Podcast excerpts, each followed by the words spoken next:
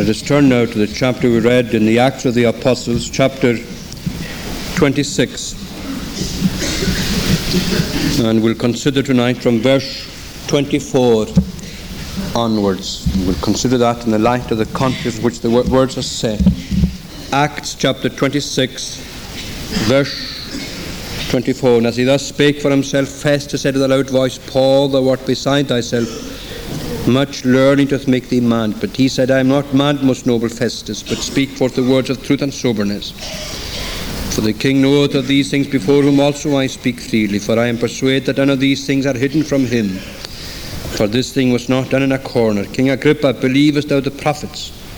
I know that thou believest. Then said Agrippa unto Paul, Almost thou persuadest me to be a Christian. And Paul said, I would to God that not only thou, but also all that hear me this day, were both almost and altogether such as I am, except these bonds. Now, a fortnight ago tonight, I considered with you words in chapter 24 where Paul preached in the presence of Felix and Drusilla on the subjects of righteousness, self control, and judgment to come. Felix refused to set Paul free. He kept him under house arrest for two years, hoping that some ransom money would be paid by Paul or someone else for his release. In the course of time, Felix was replaced as procurator in Caesarea by Festus. And uh, shortly after this appointment, Festus went up to Jerusalem. You have this in chapter 25. He went up to Jerusalem. And while he was there, the Jews reminded him of this man, Paul, who was in prison in Caesarea, and suggested to him that he take him up to Jerusalem for trial. Festus determined to reopen the case when he got back to Caesarea, to Caesarea and to proceed along the lines of strict Roman uh, uh, justice in the case. When he spoke to Paul, he suggested to him that uh, that was when Festus returned to Caesarea. He spoke to Paul and in the course of the, of the conversation suggested to him that uh, he should uh, go up to Jerusalem to be tried. And Paul uh, resisted that a suggestion. He knew that he wouldn't get a fair trial in Jerusalem, that things were prejudiced against him there. And in the famous words of verse 11 in chapter 25, he said to Festus, I appeal unto Caesar. And having made that appeal as a Roman citizen, Festus was duty bound to send Paul to Rome to be tried. And uh, he had to send uh, accompanying papers with the prisoner, the papers detailing the charges levelled against him. But before these papers were drawn up and before Paul was sent to Rome, Agrippa, a vassal king, a man who, you know, that's a, a king who ruled really by authority. He was a Jew, but he ruled by authority in uh, Judea, by authority of the Roman authorities there, and he was really a puppet in their hand. He was the last of the Herods. This man, Agrippa, and his sister Bernice came to visit Festus in Caesarea, a sort of a kind, a kind of state visit, and uh, to probably to compliment Festus on his promotion to this office of procurator in Caesarea. Festus was a comparatively inexperienced Roman procurator, and uh, he grabbed this opportunity of uh, having a, a Jewish king in his presence at a time when he had this thorny problem. This man, Paul, and the, all the accusations the Jews were levying against him, and as yet no one had found this man guilty, and by right he should really have been set free.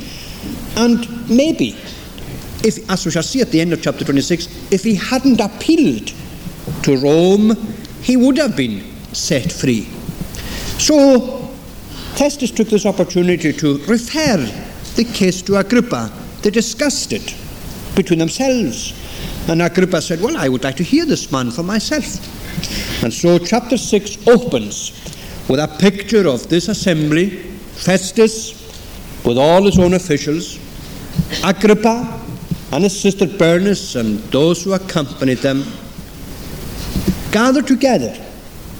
And in comes this prisoner, man in chains, uh, we know that from the words that he said to Agrippa, I would to God that only thou, but also all that hear me this day, was both almost and altogether such as I am, except those bonds, except these chains. Here's this prisoner brought in in chains in the presence of this august company. And he is told by Agrippa, You are now free to speak for yourself. And Paul stretched forth the hand and answered for himself, and he thanked very courteously. He thanked Agrippa for the opportunity that he was given to speak to him about the reason for his being there that day in chains before them. I beseech thee, he says, to hear me patiently. And uh, tonight I want to look with you at this profound address that Paul delivered and look at the effect that it produced, first of all in the life of Festus, and secondly in the life of Agrippa. And I would like to deal with this briefly tonight. there are two or three things that Paul refers to in this, in this, in this address. He gives us an account of his conversion. And he speaks of his past life, he speaks of his attitude to the Christian faith in the past, he speaks of the conversion experience that he had on the way to Damascus, he speaks of the call that was addressed to him by Christ to Christian service. These are the four things that Paul majors on in this address. Now, this is one of three accounts that we have of his conversion in the book of Acts. The first account is in chapter 9, given to us by Luke, who wrote the book. And the other two accounts are given to us by Paul himself. The first in chapter 22, when he addressed the Jewish audience, and this in chapter 26, when he addressed a mixed audience of Jew and Gentile. And there are two or three interesting things that come to light as he tells gives a brief account of his life and uh, refers in fuller detail to his religious life. First of all, notice his reference to the past in verses 4 and 5. My manner of life from my youth, which was at the first among mine own nation of Jerusalem, know all the Jews who knew me from the beginning if they would testify that after the most straightest sect of a religion, I lived a Pharisee. Now, what Paul is saying here is this he's telling them the kind of person he was. Now, this, as you know, is very often what happens when a person gives his testimony, when he speaks about his conversion. He tells people, first of all, the kind of person he was. This is, it's against this kind of background that his conversion is seen in all its uh, blessedness and in all its glorious light. Now, Paul here speaks about two things. He says that he was religious from his youth up, and his religion was a particular kind of a particular kind of a particular brand. He was a Pharisee. Now that's all he tells. I was religious, and when I grew big, grew, when I, after the age of 12 or so, I became a real Pharisee. Now that means that he laid a lot of emphasis on moral goodness, on uh, doing the best he could at all times. He laid emphasis also on his belief of this in the scriptures, his acceptance of what God said in the Bible about himself. He believed in the resurrection from the dead. He believed in a coming Messiah. He believed all these things. I was, he said, that kind of person growing up. I was very religious.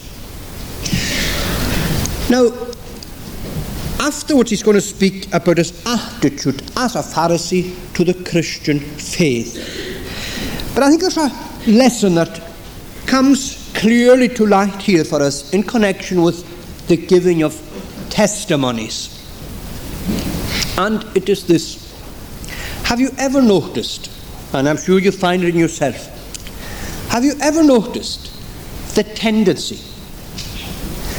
for people to emphasize, or as the Americans would put it, to major on the kind of person he was before God made him what he is. You see, we tend almost to go out of our way to tell people that we were this band. We did this and we went here and we were this kind of person. Well, I always get the impression when Paul is giving his testimony that he's almost in a hurry to get away from the theme of what he was, that he might get onto the theme of what God did for him. His whole thrust is always directed to the power of the grace of God in his life. If he was taking half an hour giving his testimony, he wouldn't spend 20 minutes telling people the type of money, the type of he was. I believe he would spend five minutes there and then spend the rest telling people about what Christ did and what kind of person Christ is and what kind of thing Christ can do for other people. And if I were going to give advice to anyone, you young people, for example, when you're asked to give your testimony, the only advice I would give you is this, and anyone who gives us a testimony to give can speak about this, otherwise, there is no testimony. Emphasize the grace and the love and the power of the Lord in your life. Don't spend too much time telling people the kind of person you were. You'll paint yourself black, but I'll tell you this you'll never paint yourself as black as you were, so don't try. But try to throw up in glorious outline the power of the grace of Christ. So, he tells them the kind of person he was. Then he tells them, secondly, the attitude that he had to the Christian faith in verse 6. Now he says, I stand and judge for the hope of the promise made of God unto our fathers, unto which promise our twelve tribes, that is the whole of Israel, the Jews, instantly serving God day and night, hope to come. It's for that hope's sake, King Agrippa, that I'm here. And uh, why should you think it incredible that God should raise the dead? I verily thought with myself that I ought to do many things contrary to the name of Jesus of Nazareth, and so on. Now then, here he tells us how his religion worked in his life, and, and particularly with reference to the Christian faith. By the time Paul became a fully fledged Pharisee, the Christian faith was beginning to strike roots in Jerusalem and was beginning to spread beyond Jerusalem. And this religious man didn't like the spread of this religious fervour, indeed of this religious fever throughout the land in his day. So what did he do? Well, quite simply, he opposed it. He wasn't irreligious, remember. He wasn't immoral. And he wasn't ungodly. And he didn't want to destroy the Bible. And he didn't want to destroy the church. And he didn't want to destroy the Lord's day, God's day, the Sabbath day. He wasn't opposed to any of these things. He was only opposed to the Christian faith. That's the point he's making. I thought with myself that I ought to do many things contrary to the name of Jesus, even though I was a very religious man. So, what he's telling us is this I knew, and I've discovered, he says, looking back, that I was opposed to the Christian faith. I didn't realize it. I didn't realize that I was opposed to God when I was opposed to the Christian faith. But I was. I wasn't, he says, opposed to the thought of a Messiah. As a Pharisee, I looked for a Messiah. And I wondered when the fulfillment of the promise would come because I believed in the promise that God gave that a Messiah would come. But when the Messiah came, I didn't recognize that he was the Messiah. And I tried to destroy the Messiah. And when there were people in Jerusalem and beyond Jerusalem who became followers of that Messiah, I tried to destroy them as well. And I received authority from the chief priests. And I was party to the death of some Christians in Jerusalem and beyond. I gave my voice, for example, against Stephen. And I punished many Christians. And I compelled them to blaspheme. And I was mad against them. And I persecuted them, even unto strange cities like Damascus. Now, what Paul is saying here is, is that in those days, Christianity was a threat to his peace. It was a threat to his very existence. To him, it was wrong. It was illegal. And it was an innovation that he didn't like. Christianity to him was a nuisance. And the convictions that he had, and there's no doubt about it that Paul had convictions in those days, as Jesus said to him, there's no point, he says, in kicking against the things that you feel. The convictions that he had didn't make him a friend of the cause, but an enemy. Didn't bring him any nearer to God, but drove him further away. Didn't make him any happier, but maybe made him more unhappy. Didn't make him any more satisfied with life than he was, but more dissatisfied. He says, I became a madman. There was something eating in. And instead of that thing leading him to the Lord, it led him further from the Lord. Now, I believe that there are people like this who are, to all intents and purposes, in some respects at least, religious. I believe there may be people in this church tonight, people in Stornoway certainly, who will say to you that they're not opposed to the Bible, and they're not opposed to the Christian church, they're not against God. But then you see, they can't swallow this Christianity thing. And any time they think of it, or any time it crosses their path, it annoys them. It's a nuisance to them. And they rebel against it. Instead of becoming happy with it, they become unhappy at the thought of it. And instead of becoming satisfied through it, more and more dissatisfaction comes to the surface in their lives. They become antagonistic. And in many cases, they do things that normally they wouldn't do just because these convictions that they have, instead of leading them to the Lord, are only leading them further away from the Lord. And I know, I'm positive of this, that there are people, there may be wives and husbands, children, parents, who are suffering at the hands of people who are under conviction, but who don't yield in submissiveness of heart and will to the Lord who is convicting them, instead of yielding to Him, they are only, as it were, gritting their teeth and flying in the face of all these convictions and making the lives of people who are very close to them and maybe the closest people in the world to them, making their lives a misery, or at least trying to, just as their own lives are as well. That's the kind of man Paul was. You know you get the impression as he tells the story of his conversion that he was so mad against the Christian faith that he couldn't rest day or night. Couldn't rest. That was the kind of dissatisfaction and restlessness of spirit that he had. And you know that there are times of conviction goes like that in the life of an individual. It puts you off your sleep. And instead of having peace through faith in Christ, you become the most miserable of all creatures. Well, says Paul to Agrippa, I was that type of man. But then Agrippa, Agrippa, a wonderful thing happened to me. I was on the road to Damascus, he tells in verse 12, and here's the third thing that he emphasizes his conversion to the Christian faith. At the very height of his persecuting zeal, and when he least expected it, this wonderful event occurred. And there were three things that he emphasized about his conversion three supernatural elements in it.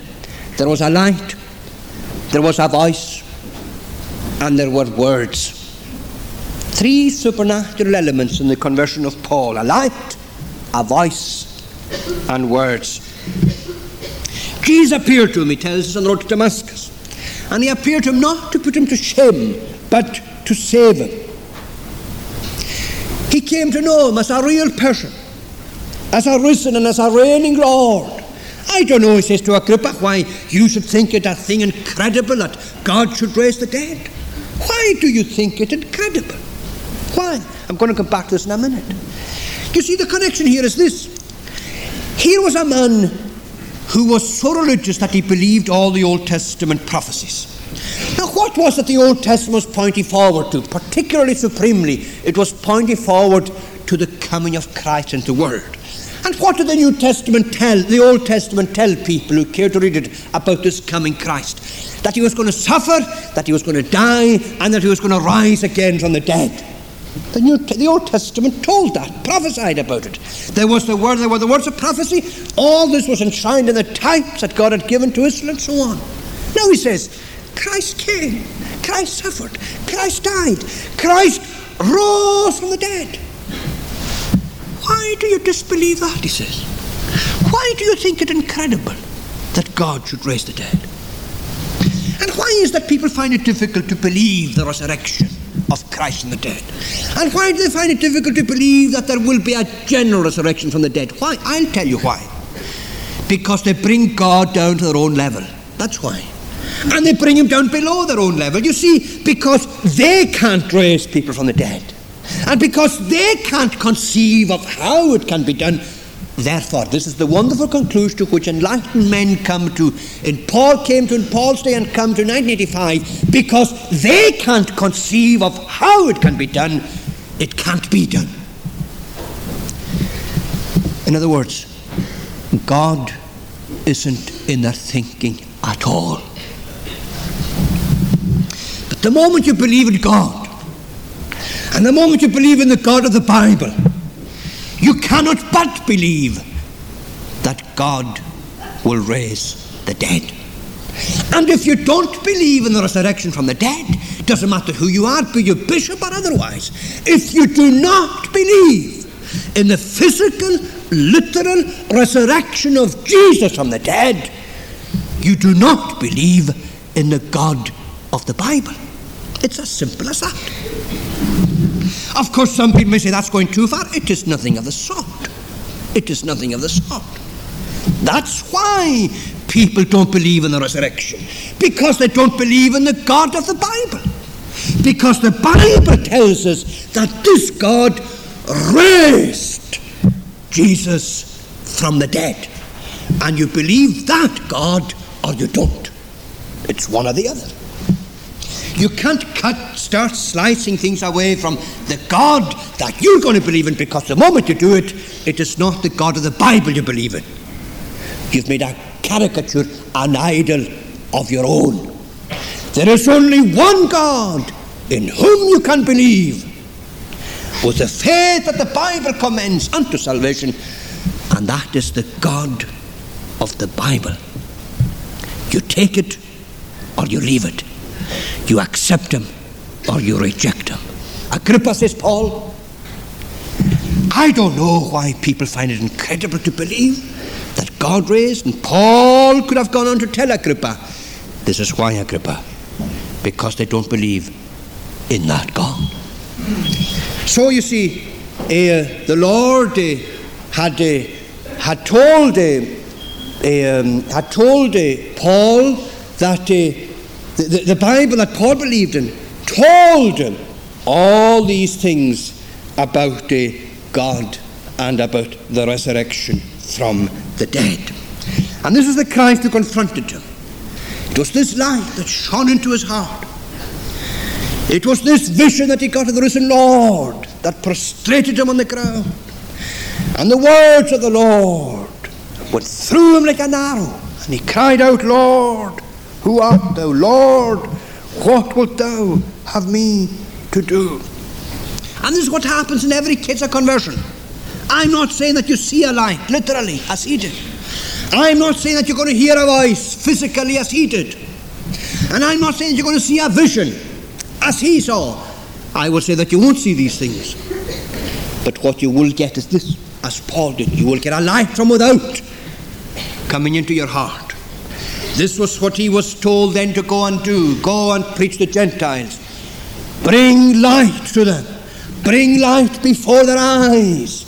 Bring the light of the word to their understanding. You see, in conversion, light comes from without. What is the light that comes from without? The word of God comes to you with the power and the conviction of the Holy Spirit. It may not be suddenly, instantaneously, in one night, in one sermon, but over a period of time, the word is the light of the Lord, and the Holy Spirit begins to shed that light into your mind and into your understanding. The Bible becomes meaningful, relevant, a living word to you. This is the light from without, the revelation of God. But there's something else. There is also a light from within, a light from within. And that is the Holy Spirit enlightening your mind, enabling you to understand the Bible, or at least some of it, giving you a knowledge of the truth, a thirst for the truth, giving you a desire to know the truth. So you may be here tonight, for example, as a person who once, once upon a time had no interest in the Bible. Now you have. A person who couldn't care less about coming to church. Now you must come to church. Why? Because you want your mind fed. You want light in your understanding. That's the Holy Spirit working. And the Holy Spirit always does that in conversion. And there is also the entrance of life, together with the entrance of light so that your hatred to the things of God is turned to love. Your opposition becomes service. Your hostility to Christ becomes now it changed to, to one of honoring the Lord Jesus Christ. Fear and despair and dread are now replaced by hope. God laid hold of Paul, he converted him. Then, fourthly, he tells us that he laid hold of him for a purpose. Verse 16 onwards. Rise, he said to me, stand up. I have appeared unto thee for this purpose, to make thee a minister, a preacher. And a preacher is going to witness to the things that you've heard and the things that you have seen. And I'm going to send you as a means of delivering people. And I'm going to send you to open their eyes, to turn them from darkness to light from the power of God to Satan, that they may receive forgiveness of sins and inheritance amongst them which are sanctified by faith, which is me. And all King Agrippa, I was not disobedient of the heavenly vision. And I went and I preached to them at Damascus, then at Jerusalem, throughout the coast of Judea, to the Gentiles, to the Jews, to them all. And having obtained help of God, I continue unto this day, witnessing both to small and great, saying none other things than those which the prophet and Moses say should come, that Christ should suffer, that he should be the first that should rise from the dead, and should show light unto the people and to the Gentiles. And here you have finally, in this connection, God's purpose for converting Saul, that he might serve him as a minister in the gospel. In other words, Agrippa, I was converted by Christ that I might serve Christ. Christ came from heaven to make this appointment Saul of Tarsus, I am sending you with the gospel to Jew and Gentile. And there is nothing else that you will bring to them to open their eyes, to turn them from darkness to light, and from the power of Satan to God, that they may receive forgiveness and inheritance. And here you have really a summing up, a summation of the gospel. This is what it's all about. It brings light to the understanding. It's the means and the only means by which people are turned from Satan to God, from darkness to light. It's the only means that will give you a hope for heaven above, for eternity beyond. And the only way you can, you can lay hold of these things is through faith. Christ. There's the gospel summed up for you in one word from the lips of Jesus Christ. Take it with you.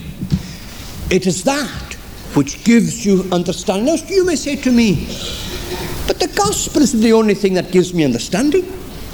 The preacher, the ministers who have been here, they're not the only people who have given me understanding throughout my life. I've read other people, I've read about other prophets and philosophies and what have you. Well, I don't deny that, neither would Jesus deny it. Of course, there are other things that give you an understanding of life. There are many things, and I believe many books and many people who have opened your eyes to things that you never knew before. But listen to this. This is the only message that will ever tell you how your sins can be forgiven. The only message that will ever tell you how you can, tur- how you can be turned from Satan to God.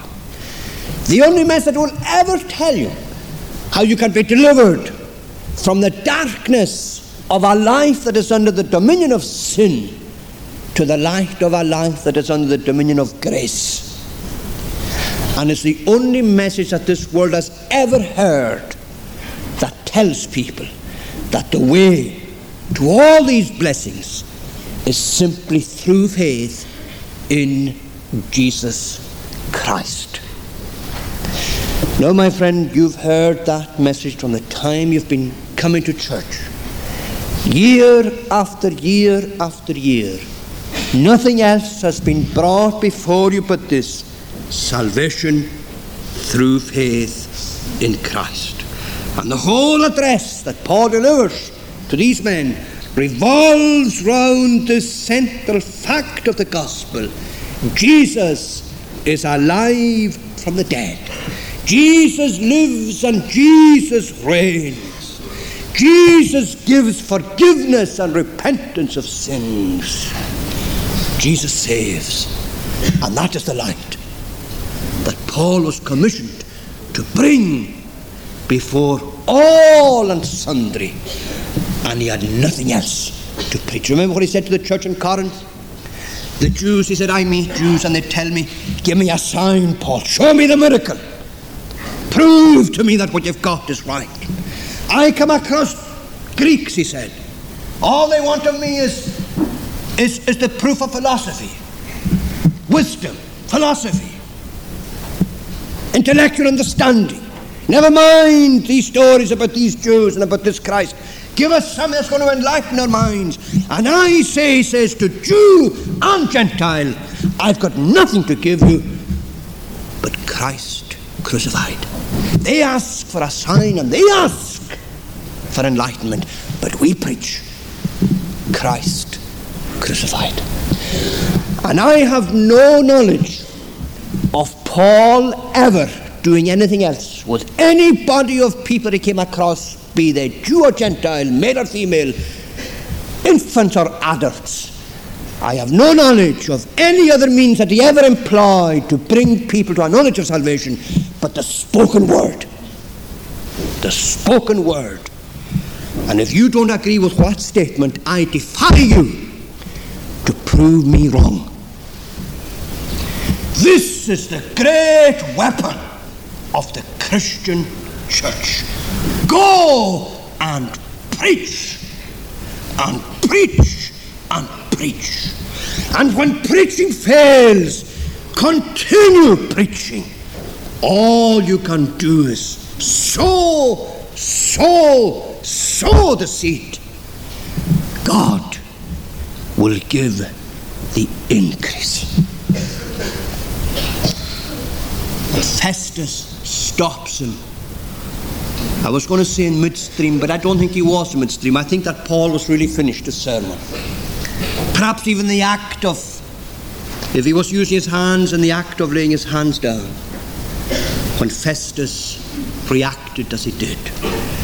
And this is what I close the sermon with tonight. Service such as it is. The two reactions, as you see them here, depicted in the life of, in, in the attitude of Festus and Agrippa. Paul says, Festus, you're mad or you're a raving lunatic. You're a, you're a learned man, you're enlightened, you know a lot, you're an intellectual.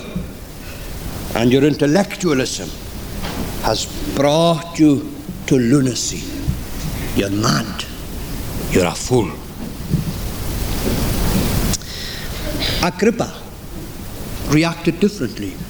At least the authorized version gives you to believe that what he said was this Paul, you're almost persuading me to be a Christian. You're almost persuading me to be a Christian. Now I know that this translation bristles with difficulties. And perhaps the way it could be written with this, you know, Paul, you're probably thinking that with a little more time, you might persuade me to be a Christian. Others say that it was a sneering reaction by Agrippa, sort of a feeling rather embarrassed and self-conscious in this company, in the company of the company of the Romans, that he, he just sort of uh, pushed him off to one side and said, uh, I'm not interested in that. You'd almost think that, you, you probably think that you're persuading me, but don't be daft, you're not. Well, whatever the translation is, I think that Agrippa's attitude is very different to Festus's, and I just want to close the service by referring to them both very briefly. Festus said, Paul, you're a madman. You've read too much and you learned, you've learned, you know too much intellectually.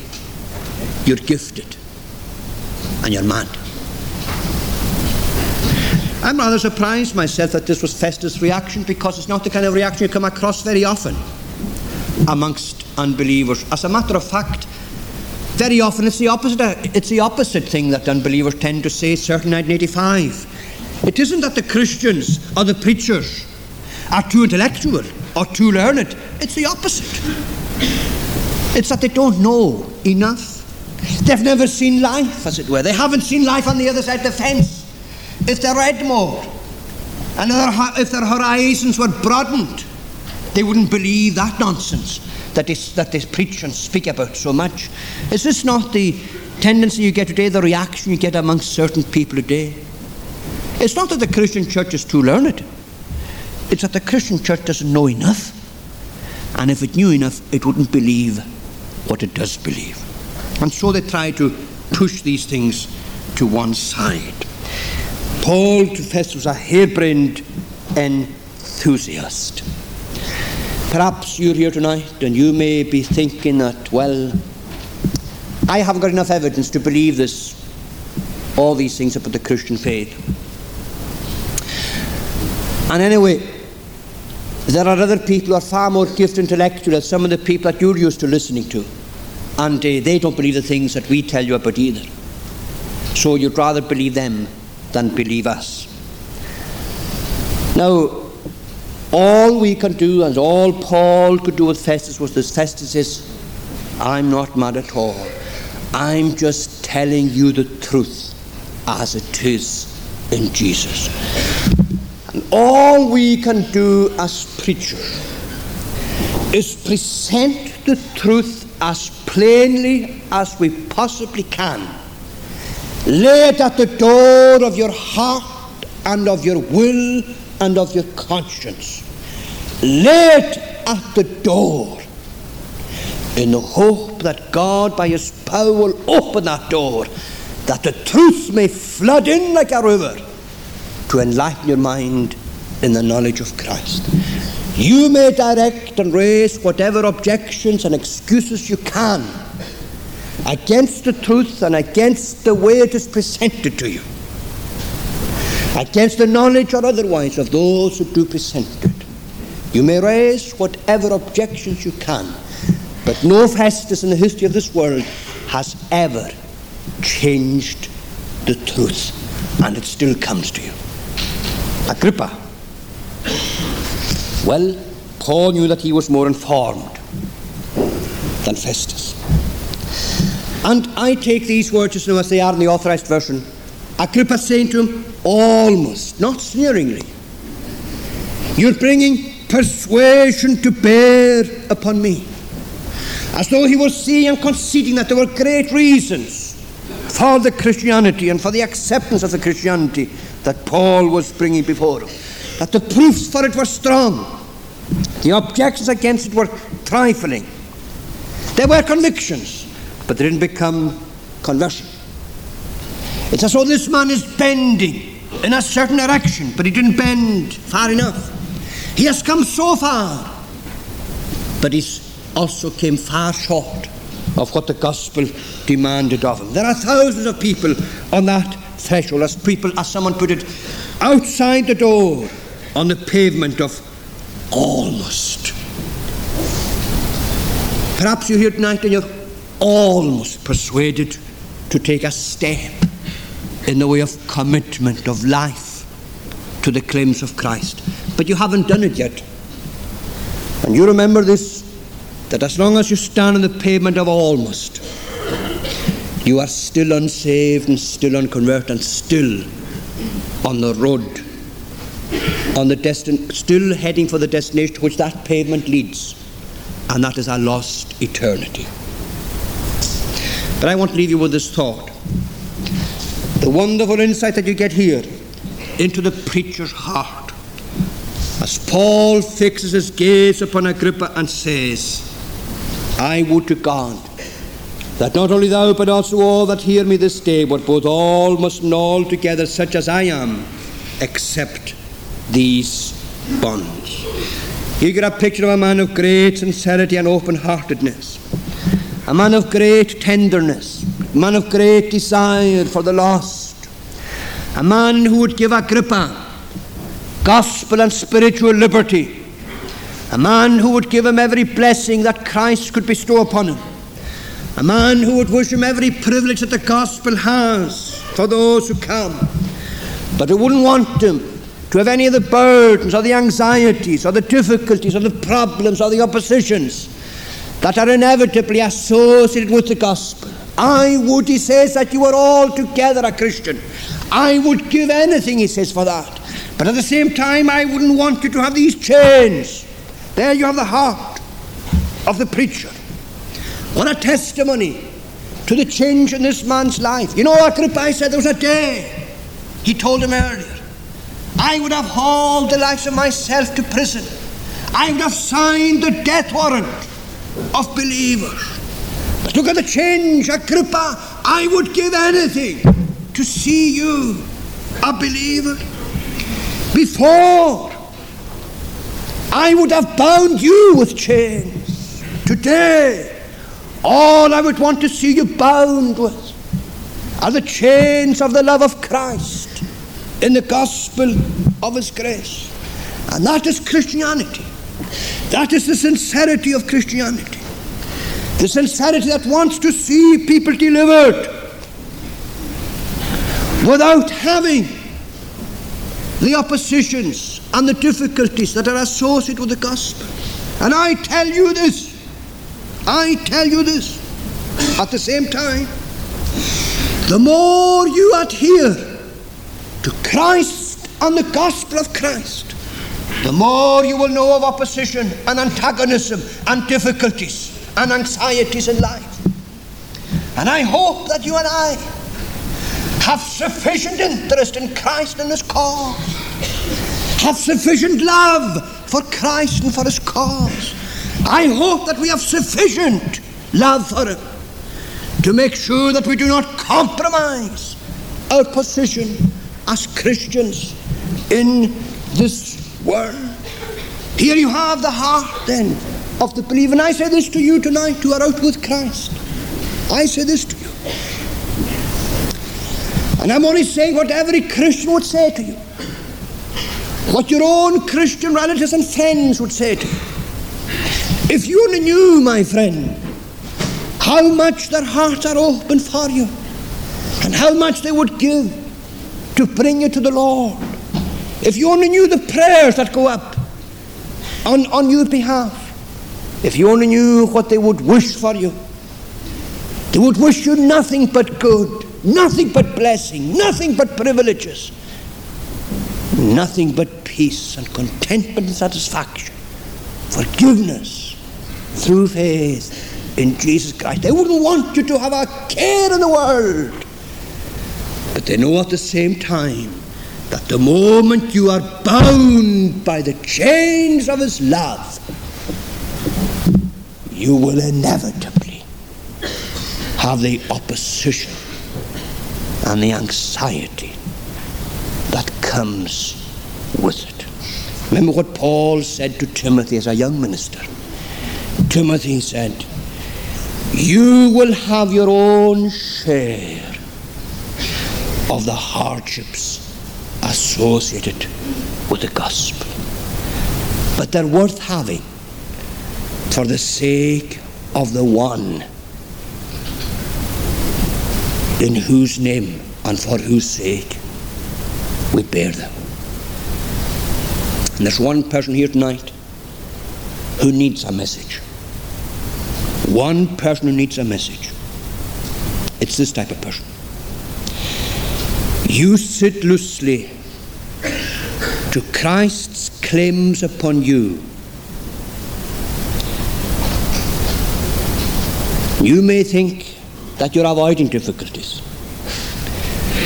but little do you know the difficulties that await you if you live like that. You compromise your position as a believer. You do it. You sit loosely by his claims. And you love him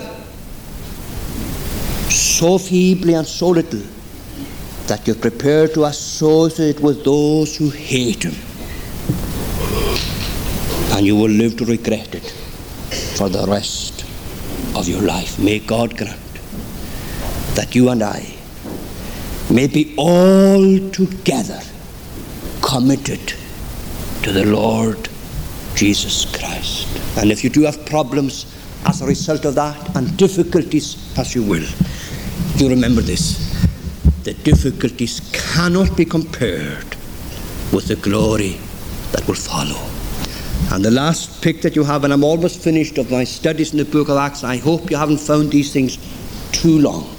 One more study will see us through to the end of this book. The last picture you have as this book and as this page close on Agrippa and Festus and Bernice is this. They turn aside from Paul and the gospel and they chat among themselves and they say, if this fellow hadn't appealed to Rome, he could have been set free. And the page closes. And that's all we hear about. And how often is it true of people who come to hear the gospel? who may be impressed with the appeal and the claims of Christ. And the moment they're away from the church, or perhaps even the moment the sermon finishes, they begin chatting together about anything and everything, and the effect has gone. Is that going to be you once again tonight? Let us pray. Our Lord, be with us and guide us and bless us with thy peace through believing. And the praise to be thine forever in Christ. Amen.